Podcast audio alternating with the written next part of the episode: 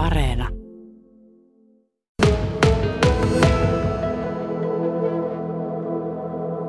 Aina on kaikki kiinnostanut nimenomaan just käsityöt, luonto, tieteet, taiteet, biologia, anatomia, kasvit, eläimet, kaikki tämmöiset, että se on sinällään hyvin luonnollinen jatkumo minun mielenkiinnon kohteisiin. Ja sitten myöskin se, että kuolema ei minulle ole ollut mikään mörkö sillä tavalla, että lapsuuden perheestä lähtien niin äh, tietyllä tavalla on oppinut siihen, että kuolema on yksi osa elämää. Ja niin kuin lapsesta asti hautajaisiin otettiin mukaan ja käytiin katsomassa niitä läheisiä vainajia ja tällä tavalla, että kuolleita henkilöitä on nähnyt jo ennen tälle alalle siirtymistä.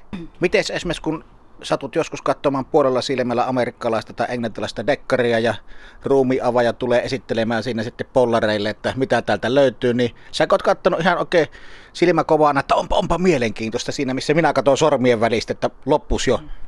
No tietyllä tavalla kyllä joo, mutta sitten taas minua ei sillä tavalla niin kuin tuommoiset rikosjutut ja dekkarijutut ja tälleen näin. No yhden dekkarikirjailijan kirjoja kyllä luen, mutta tuota, se ei ole semmoinen intohimo niin kuin toisille.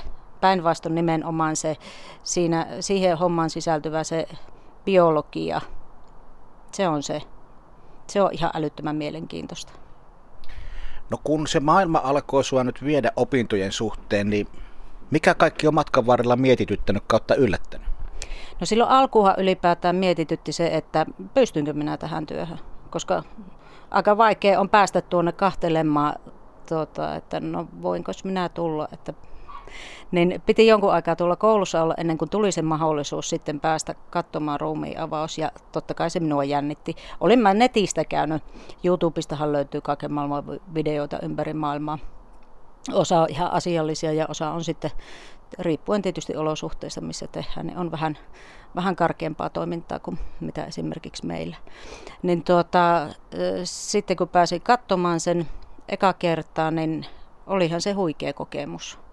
Ja nimenomaan siitä, siinä mielessä, että päällimmäisenä sen jälkeen oli niin kuin hyvin suuri elämän kunnioitus.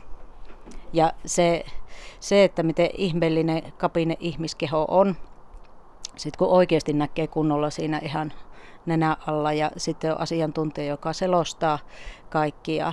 Samalla niin kuin se vanha ihminen, mikä siinä pöydällä oli, että tuntuu, että se keho on ihan älyttömän vahva ja tietyllä tavalla sitten se on hyvin hauras, että yksi pikku kohta kun siellä jumittaa, niin se on sillä selvä.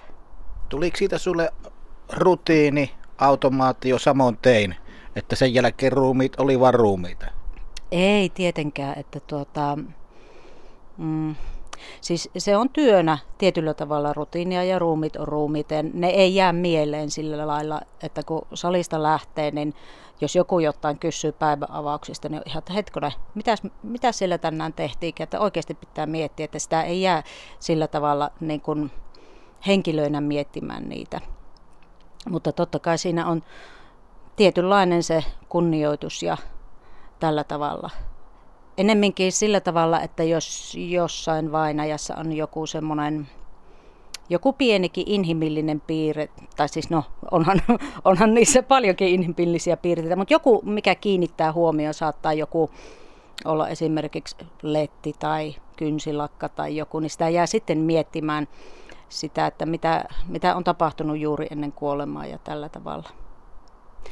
Tarvitseeko sun karaista itseäsi enää niiden, niiden asiakkaiden kohtaamisessa? Ei, ei.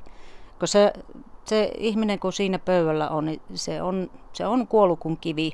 Ja sitten kun siihen ei ole minkäännäköistä tunnesidettä, että tuossa työssähän ei sitten tuttuja aukasta, että se, se on sitten henkilökohtaista ja silloin on surupelissä ja tälle, että, että se on ihan, puhutaan sitten ihan toisista asioista kuin surraa omaa läheistä, mutta nyt ollaan täysin ventovieraiden ihmisten kanssa tai niiden ruumitten kanssa tekemisissä, niin se ei.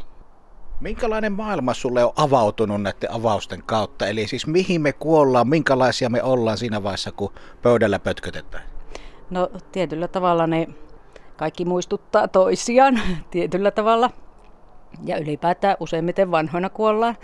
Ja siellä se kansantaudit näkyy, että se on se sepelvaltimotauti, että suonten kalkkeutuminen. Että jos jotain ällöttävää minulle henkilökohtaisesti tuossa työssä on, ei, niin kuin hajut ei tee tiukkaa eikä mätää tai tämmöinen, mutta sitten se, että kun isotkin suonet, kun ne kalkkeutuu oikein, niitä kun saksilla leikkaa sitten, niin se rutiina, kun tietää, että se ei, se ei kuulu olla semmoinen, niin varsinkin eka kerrat oli sille, että joo.